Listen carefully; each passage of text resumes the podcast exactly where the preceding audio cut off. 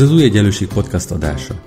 Ha még nem találkoztál velünk, az Új Egyenlőség igényes tartalmú, ugyanakkor populáris társadalomelméleti magazin, amely a gazdasági demokrácia alapértékeit, egyenlőség, szabadság, igazságosság és szolidaritást képviseli. Podcastünkben egy-egy érdekes témát dolgozunk fel szerkesztőtársaim, vagy az új egyenlőség szerzői, illetve a téma kapcsán releváns szakértők segítségével. Beszélgetünk, vitatkozunk, talán úgy, ahogy te is tennéd, ha itt lennél velünk.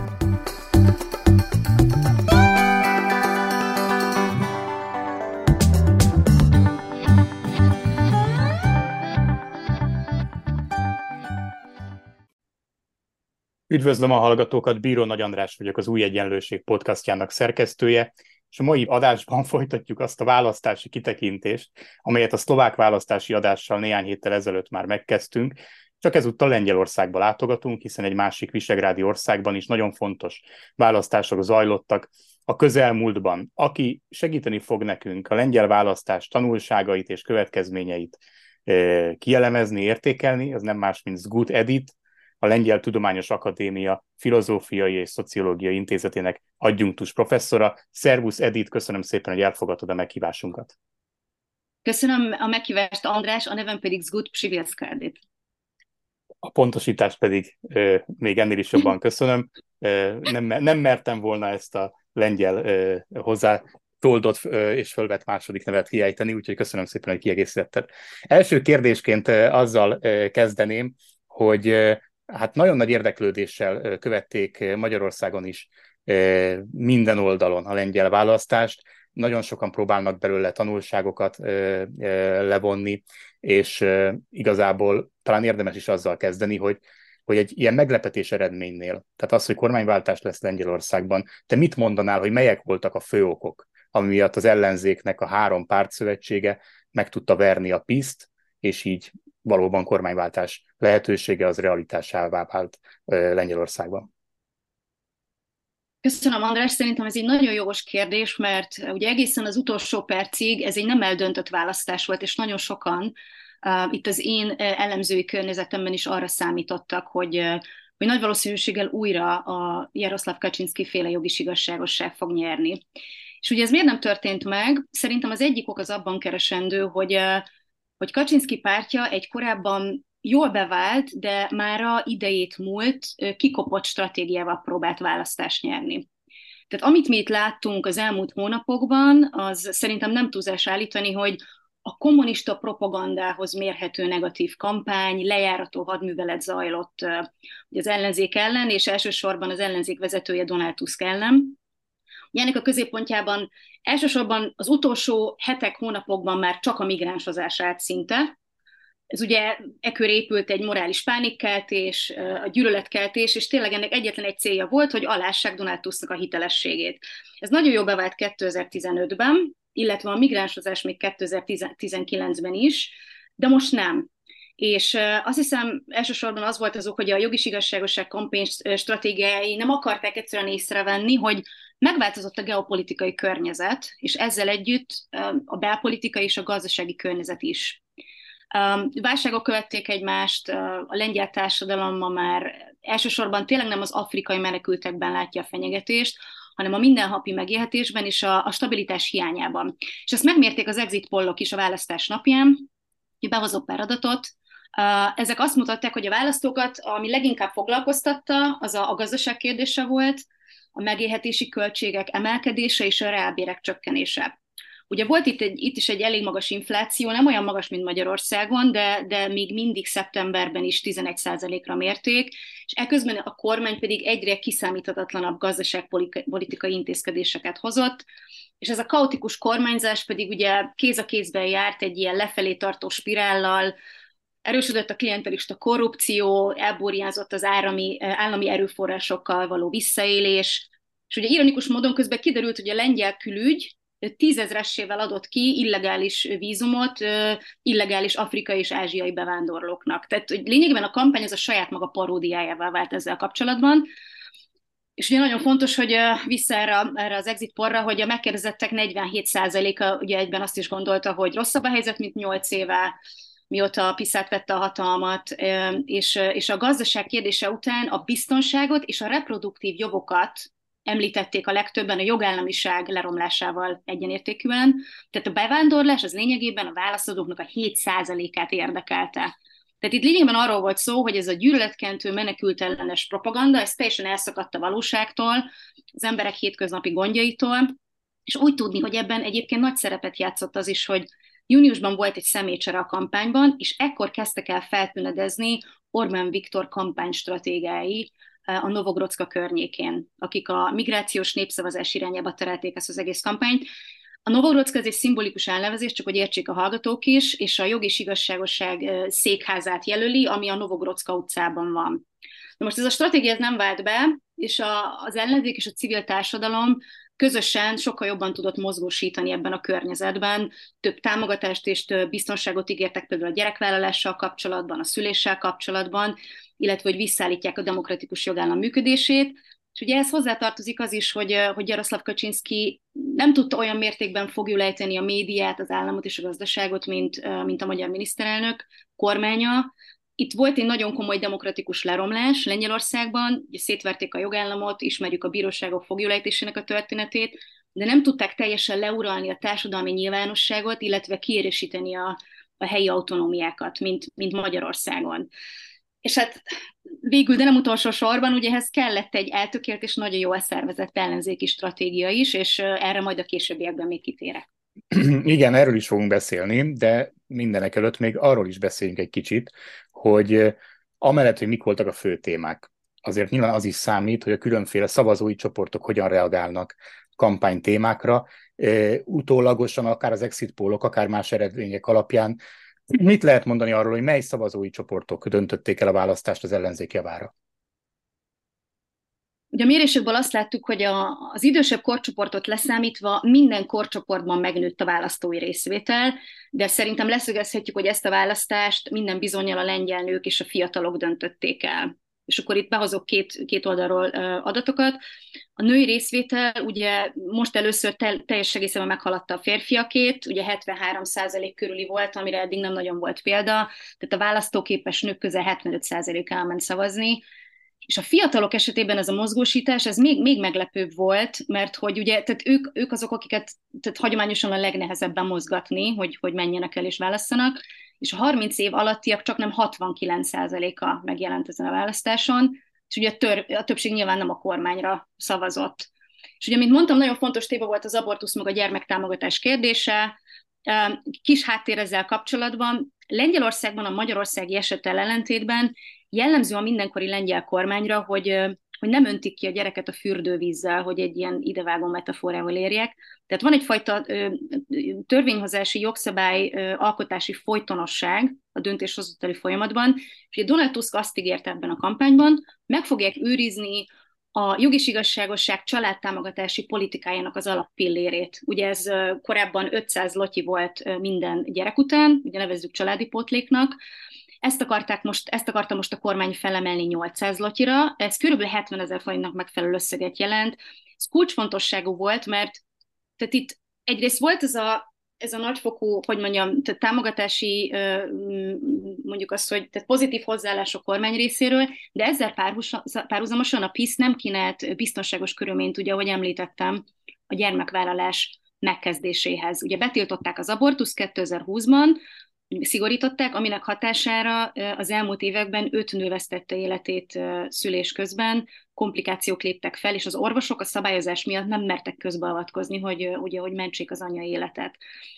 És ennek következtében a lengyel nők félnek szülni, statisztikailag is látjuk, hogy beszakadt a gyermekvállalási hajlandóság, na és erre az egzisztenciális szorongásra, ami nem csak a nők szorongása, tehát ez egy, ez egy családi alapélmény, ezt férfiak ugyanúgy megélik a saját feleségeik történetén keresztül, ugye beszakadt a gyerekvállalási hajlandóság, és akkor erre épült rá az ellenzék különböző pilléreinek a kampánya. Donald Tusk nagyon határozottan kijelentette, hogy vissza szeretnék állítani az abortuszhoz való jogot, és ráadásul erre, erre az 500 plusz zlotira ők még ráígértek egy plusz havi 1500 zlotit a nőknek, hogy vissza tudjanak állni a munkában. Tehát ezt arra, arra adnák ezt a pénzt, hogy tudjanak fogadni babysittert, és hogy ne függjenek senkitől a munkaerőpiacra történő visszaintegrálódás során.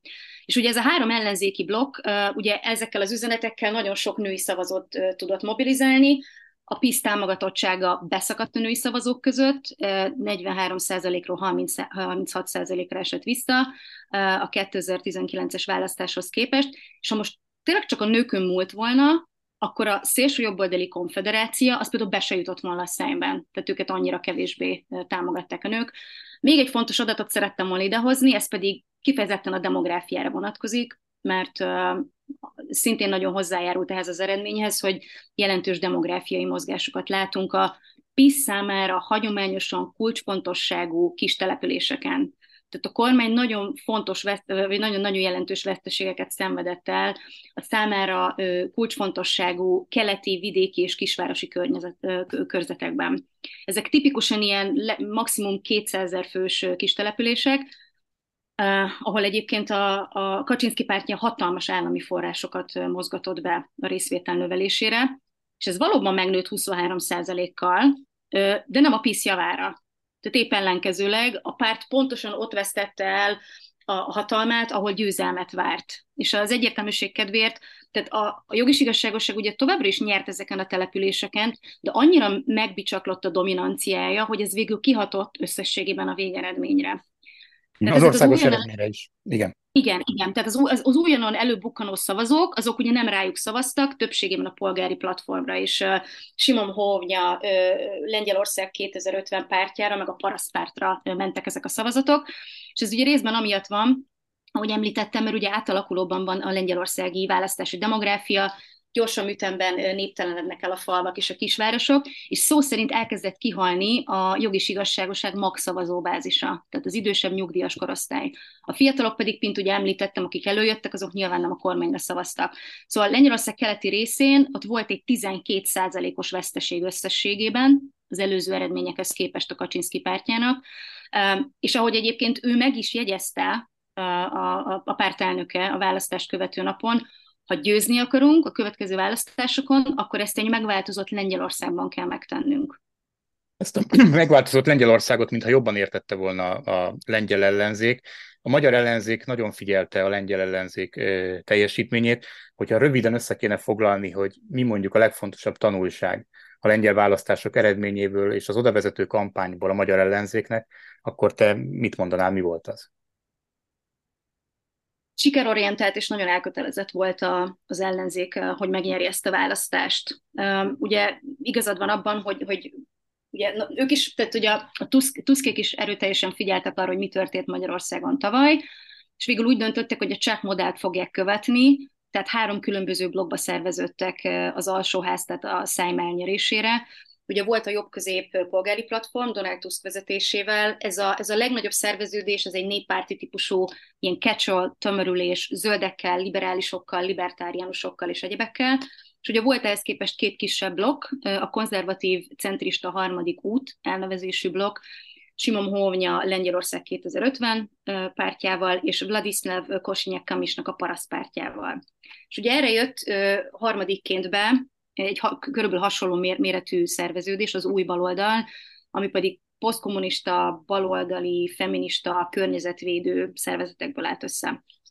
Tehát itt lényegében 13 szervezetről beszélünk, 13 szervezet koordinációjáról, ezt úgy képzeld el, hogy ezek a különböző blokkok, ezek ugye kisebb egyéb más pártok aládúcolásából állnak össze, ami szerintem egy sokkal kevésbé poli- polarizált politikai környezetben is óriási kihívást jelent egyébként ezt koordinálni, de ami nagyon fontos, hogy, hogy tényleg célorientáltan álltak hozzá a dologhoz, külön listán indultak, de egy közös céllal, hogy utána együtt fognak kormányozni, tehát egymással is versenyeztek, de annak a, a célnak az érdekében, hogy szavazatot maximalizáljanak, és leváltsák a kormányt. Tehát ez nyilvánvalóan kellett egy alapvető egyetértést azzal kapcsolatban, hogy a jogis igazságosság árt a demokráciának, árt a jogállamnak, és semmilyen körülmények között nem lehet vele akármilyen fajta kompromisszumra vagy együttélésre törekedni. Ami kulcsfontosságú volt szerintem a stratégiában, hogy felosztották maguk között a területeket is a feladatokkal együtt, tehát hogy ami, én azt láttam, hogy a Donald Tusknak a pártja és a baloldal, ők inkább a nagyobb településeken mozgósítottak, tehát én nem tudok róla, hogy mondjuk a Tuskék lementek volna vidékre, nagyon, tehát hogy stratégiailag sok időt töltöttek volna el ott a, annak érdekében, hogy, hogy mobilizáljanak. A harmadik út viszont igen. Tehát amikor például ez a hatalmas megmozdulás volt pár héttel ezelőtt, amit a Donald Tuskék szerveztek Varsóban, akkor a harmadik út az látványosan nem volt itt, hanem vidéken volt, azokon a településeken lényegében kergette a Kaczynszki pártját, ahol ugye ők, ahova ugye ők levitték a saját kampányukat, tehát nem az volt, hogy akkor közös demonstrációit együtt, hanem osszuk szét az erőforrásokat annak megfelelően, hogy ki hol tud jobban bemozgósítani. Ugye a szenátus az egy, a felsőház az egy másik, az egy másik játszma, mert az máshogy is működik, ott ugye egyéni jelöltekre lehetett csak szavazni, és ott koordinált jelölt állítás volt, tehát ott ténylegesen kellett koordinálniuk. Szerintem az egyik legfontosabb tanulság, csak hogy tényleg ne kerüljen meg a, a kérdésedet, a magyar ellenzéknek az az, hogy szerintem végtelenül egyszerű, ezt csinálni kell, nem pedig azon rugózni, hogy ki mekkora szeletet fog kapni a tortából. Tehát először el kell határozni, hogy nyerjük meg, és akkor utána lehet azon rugózni, hogy ki milyen pozíciót fog kapni. Ami szintén segít, ezt még szeret, szerettem volna hozzátenni, hogy, hogy itt az ellenzéki pártok nagyon sok fiatal önkéntes bemozgattak a kampányba. Tehát a, azt láttuk, hogy a civil társadalom veteránjai és a fiatal aktivisták együtt dolgoztak egy közös cél érdekében, és azt hiszem nyugodtan kijelenthetjük, hogy tényleg ez nem eufemizmus, hogy a, hogy a 80-as évek uh, szolidaritás mozgalma óta nem láttunk ilyen koordinált és ilyen sikeres mozgósítást uh, generációkon átívelő formában a választáson való részvételre. Említetted, hogy nagyon különböző erőkből áll ez az ellenzék, amely most kormányra fog kerülni. Hogy látod, ők mennyire fognak tudni közösen kormányozni? Látszanak-e már most azok az ügyek, amelyek potenciális konfliktusforrások lehetnek? Igen, ez nagyon fontos, mert ugye tényleg tucatnyi párt tarkotja majd ezt az úr kormányzatot, és teljes ideológiai spektrum lefedés van velük kapcsolatban. Mindenképpen egyetértés van köztük, talán inkább kezdjük ezzel, hogy, hogy vissza kell állítani a PISZ kormány igazságszolgáltatás terén, illetve a média terén végrehajtott intézkedéseit, és ugyanez vonatkozik az Európai Unióval fenntartott kapcsolatok javítására, beleértve egyébként nyilván a jogellemisági agályok miatt befagyasztott pénzek felszabadítását. Tehát, hogy itt van egy nagyon erős konszenzus. De vannak olyan kulcsfontosságú területek, ahol, ahol maguk közt is majd meg kell találniuk a közös nevezőt, a társadalmi gazdaságpolitikai területen ilyen például a, a szociális juttatások kérdése, a lakhatás és az, adós, a, az adózás, az adórendszer, ahol azt gondolom, hogy elsősorban majd itt a, a balold, inkább a baloldal és a jóval konzervatívabb harmadik út között lehet egymásnak feszülés, illetve vannak olyan világnézeti kérdések, mint például az abortusz és a, a, a szexuális jogegyenlőségre, az LMBTQ jogokra vonatkozó jogok, ami szintén azt gondolom, hogy egy érzékeny téma lesz, itt, itt megint csak a harmadik út, és azon belül is főként egyébként a paraszpárt az, amelyik a legkonzervatívabb álláspontot képviseli. Körülük tudjuk, hogy hagyományosan egyébként is a szociokulturális értelemben inkább konzervatívabb és euroszkeptikusabb Lengyelországot képviselik, tehát az abortussal kapcsolatban például népszavazást akarnak, nem csak a paraszpárt, hanem a Simon Hóvonya pártja is, tehát így összességében a harmadik út. És mint tudjuk, ez egy, ez egy tényleg több tényezős játék lesz, ezt elakaszthatja az államfőtől elkezdve az alkotmánybíróság is, ami ugye eleve kulcsfontosságú szerepet játszott az abortusz 2020-as szigorításában, és azt gondolom, hogy az egyik járható út itt, mert ugye végül ki kell majd találniuk, hogy akkor végül is hogyan tesznek pontot ezeknek a dolgoknak a végére. Az egyik járható út az a jelenlegi szabályozásnak a dekriminalizálása, tehát hogy, hogy se, se a procedúrát igénylő nők, se pedig az azt elvégző orvosok mondjuk ne legyenek büntethetőek, csak hogy maradjunk az abortusz példájánál, valamint mondjuk szükség lenne egy észszerűen irányított igazságügyi minisztériumra, ami azt gondolom, hogy szintén sokat tudna tenni ennek a helyzetnek a javítása érdekében.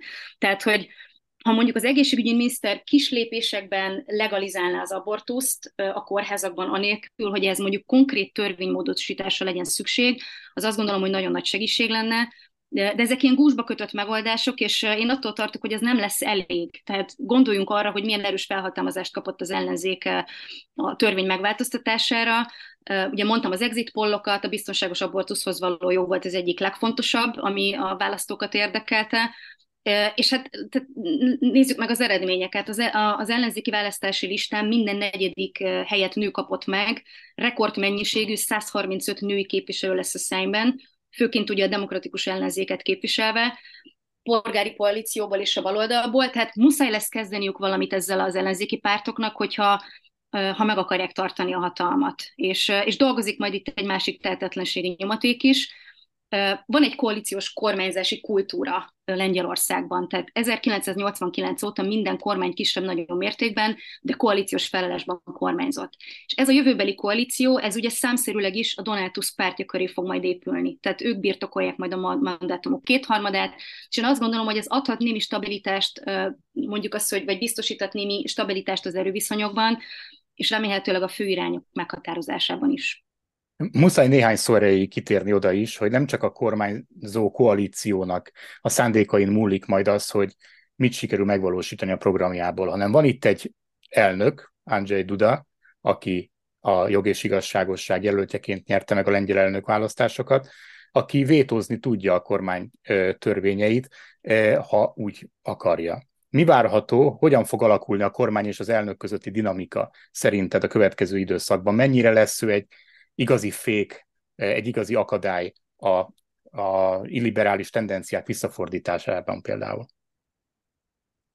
Ez is fontos, hogy említed, mert tehát ahogy mondtam, ugye ez egy hosszadalmas és küzdelmes folyamat lesz, az egyik tényező ebben a folyamatban nyilvánvaló az, az államfő lesz, ugye egy, egy, egy félelnöki rendszerről beszélünk, de itt nem csak André Dudáról van szó, tehát ez egy, azt gondolom, hogy ez egy csomag lesz, mert ugye ezzel, ezzel párhuzamosan egyéb más olyan tényezőkkel is számolni kell, mint a jegybankelnök, Adam Glapinski, vagy Julia Psilepska, aki az Alkotmánybíróság elnöke. Tehát itt egytől egyig olyan kulcsfontosságú szereplőkről beszélünk, akik ugye Jaroszlav Kaczynski emberei, és ahol lehet, valószínűleg akadályozni fogják ezeket a rendszer visszalakító intézkedéseket. Az elmúlt nyolc évben a kormány létrehozott egy, egy országos igazságszolgáltatási tanácsot, és ugye ők voltak azok, akik kineveztek több mint 2000 új, a kormányhoz 100%-ban lojális bírót ledarálták a teljes rendszert, ugye itt nem csak az alkotmánybíróságról beszélünk, a legfelsőbb bíróságról, a közbíróságokig, ügyészség, stb., és, és visszatérve Andrei Duda szerepéhez, um, Na most azt hiszem, hogy jelzésértékű, hogy ő az elmúlt héten, legalább, vagy tehát a választások után rögtön 72 új bírót esketett fel. Tehát, hogy itt látszik, hogy ő még nem teljesen tisztázott le, hogy neki milyen negatív vagy pozitív szerepe lehet ebben a folyamatban, de az, hogy ilyen gyorsan kinevezett még 72 bírót, az azt jelzi, hogy nem fogja megkönnyíteni ezt, a, ezt az átállási folyamatot, és én azt gondolom, hogy az ellenzék oldaláról, ami ugye nagy dilemma lesz, hogy mind eljárásjogi, mind etikai értelemben is ugye rendkívül problémás lehet, hogyha az úrkormány egyszerűen elkezdi eltávolítani ezeket a bírókat a pozíciójukból. Tehát ezzel egyben ugye megkérdőjelezik majd az általuk kiadott több ezer, tízezer bírósági határozatot is, ami jogi káoszhoz vezethet Lengyelországban.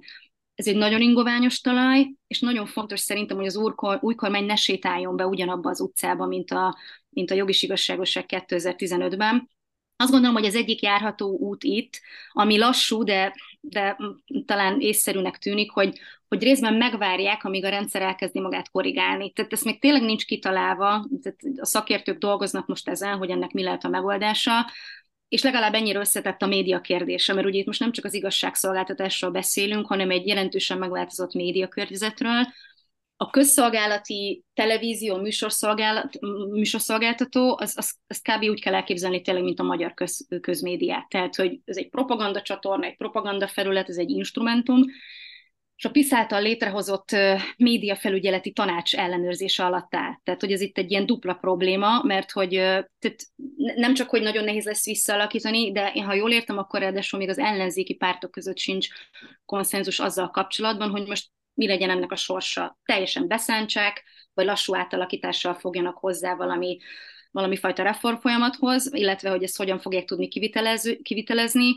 És amit még itt meg akartam említeni, hogy ugye átpolitizálódott a vidéki magánmédia tulajdon is. Ezt ugye egy, egy óriás vállalat, az Orlen, Pikaon Orlen vásárolta ki a németektől évekkel ezelőtt, hogy ezzel mi lesz, az sem tisztázott, hogy most akkor vissza akarják adni majd magántulajdonban, ugye említettem korábban német tulajdon volt, nincs, nincs, nincsenek ezek a dolgok kitalálva, de ami szerintem nagyon fontos az, hogy az ellenzéknek először azokra a dolgokra kell majd összpontosítania, ahol a jogalkotási szempontból megvalósítható dolgokat látják. Tehát amihez nem feltétlenül kell majd jogszabályalkotási változtatásokat igényelni, vagyis hagyni kell, hogy részben, hogy az igazságszolgáltatás megpróbálja magát korrigálni.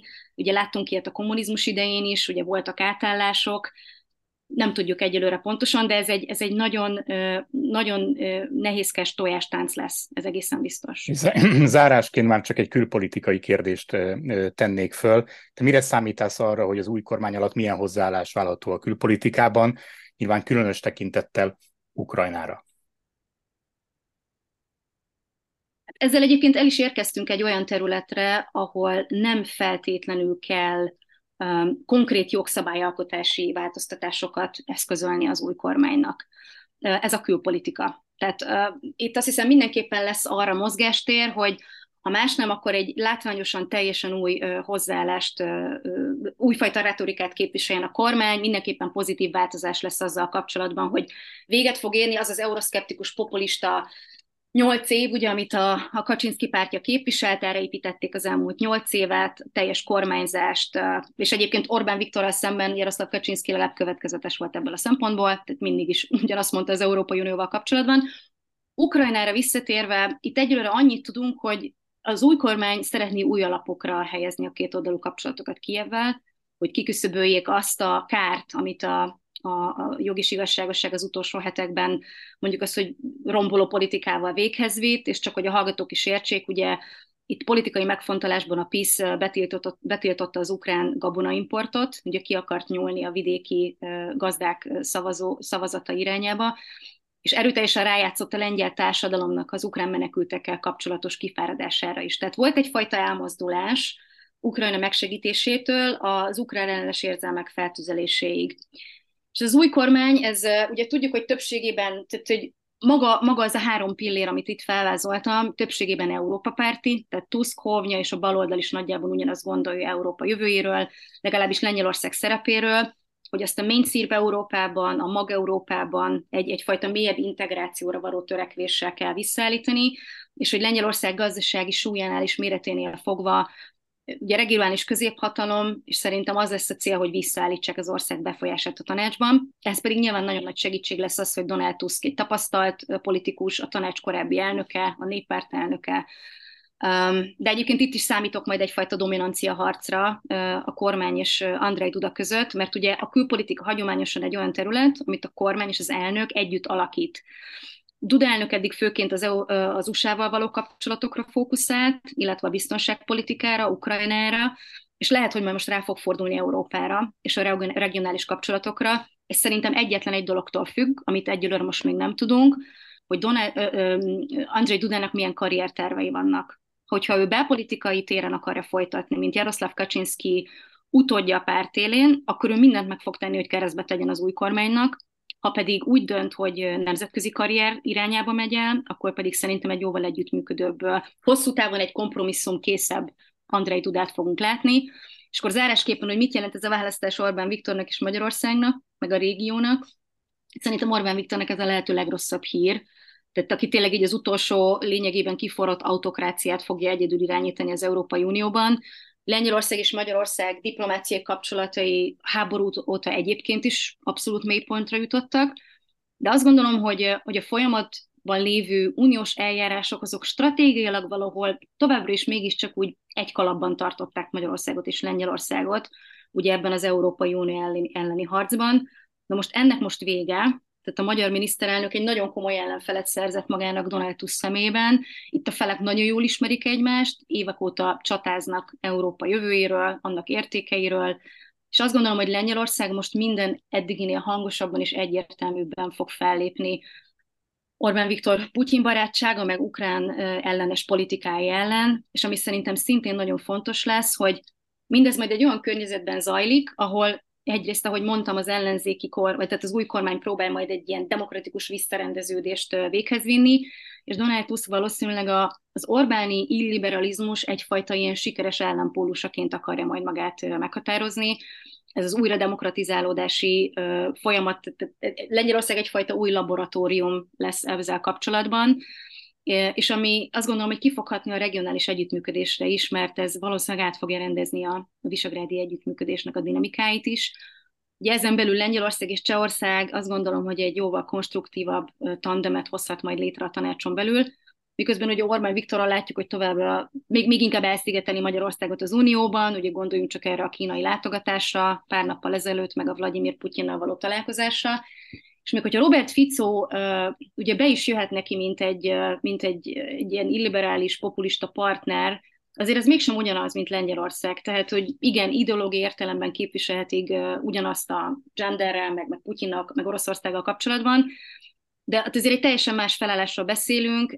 Stratégiai védelmi szövetséget kötni egy olyan tagállammal, ami nincs a hetes cikkei szerinti eljárás alatt, ráadásul az eurózóna tagja, teljesen más, mint Lengyelország ahol ugye nagyon hasonlóak voltak a, a, az attribútumok. Vagyis szerintem a végeredmény az, hogy, hogy Orbán Viktor kormánya, tehát ilyen soha nem látott mértékben sziget, szigetelődött el tovább az Európai Unión belül. Már csak ez is azt mutatja, hogy folyamatosan figyelemmel kell követnünk majd, hogy Lengyelországban is mi zajlik, és persze arra is, hogy ez miként hat majd ki a magyar politikára. Köszönöm szépen, Edith, hogy itt voltál és segítettél nekünk értelmezni a lengyel választások eredményeit. Köszönöm szépen a meghívást. A hallgatóknak pedig köszönöm, hogy ezúttal is velünk voltak, ahogy mondani szoktam, a következő hetekben és hónapokban is hasonlóan izgalmas témákkal fogjuk folytatni. A viszont hallásra!